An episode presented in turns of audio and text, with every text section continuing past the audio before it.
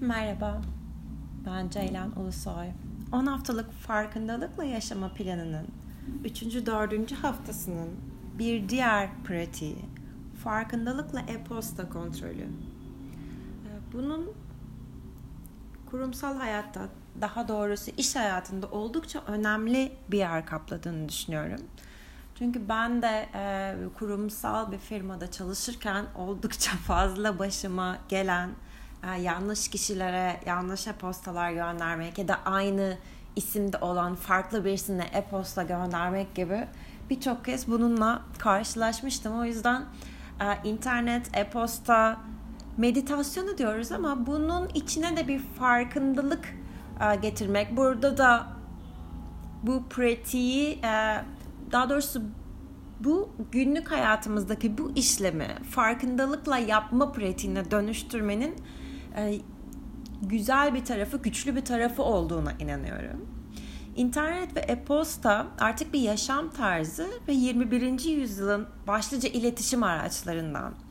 E, internet tar- tarafından da ele geçirilip sandalyemize zincirlenmek özellikle şimdi bu e, Covid sürecinde evden çalışıyor birçoğumuz ve iş saati kavramları da pek kalmadı. Tam olarak zincirlenmiş durumdayız ve kalkıp hareket etmeyi, yemeği veya bedenimizle bağlantıda kalmayı unutmak çok çok kolay.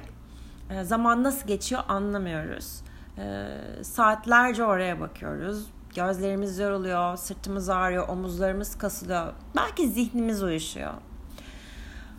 Farkındalık içinde nefes alıp vererek kendimizi tazeleyebiliriz.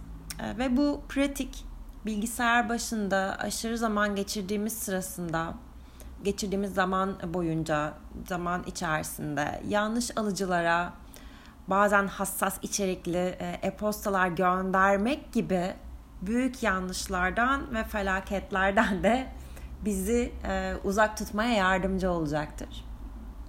Bu pratiği aşağıda iki e, sözcük öbeği söyleyeceğim.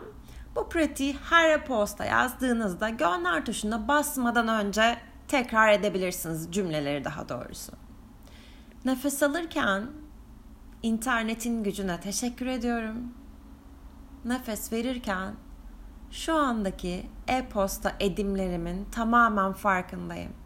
Ya da şu an nefes verirken şu an e-posta ilettiğimin tamamen farkındayım. Ya da ileteceğimin. Orada gözler zaten e, bir tarıyor oluyor. Yani bir nefes alıp verme süresinde göndere basmadan önce bir nefes alıp vermek aslında o zihnimizin e, uyuşmuş olan yerlerini belki zihnimiz uyuştu, dalgınız. O dalgınlıktan çıkartıyor bizi ve hmm, o hata mı e, demek doğru bilmiyorum. O dalgınlıkla yaptığımız işlemi farkındalık getirerek minimum e, bir şekilde e, dalgınlıksız otomatik pilottan e, yapmamamızı sağlıyor diyebilirim.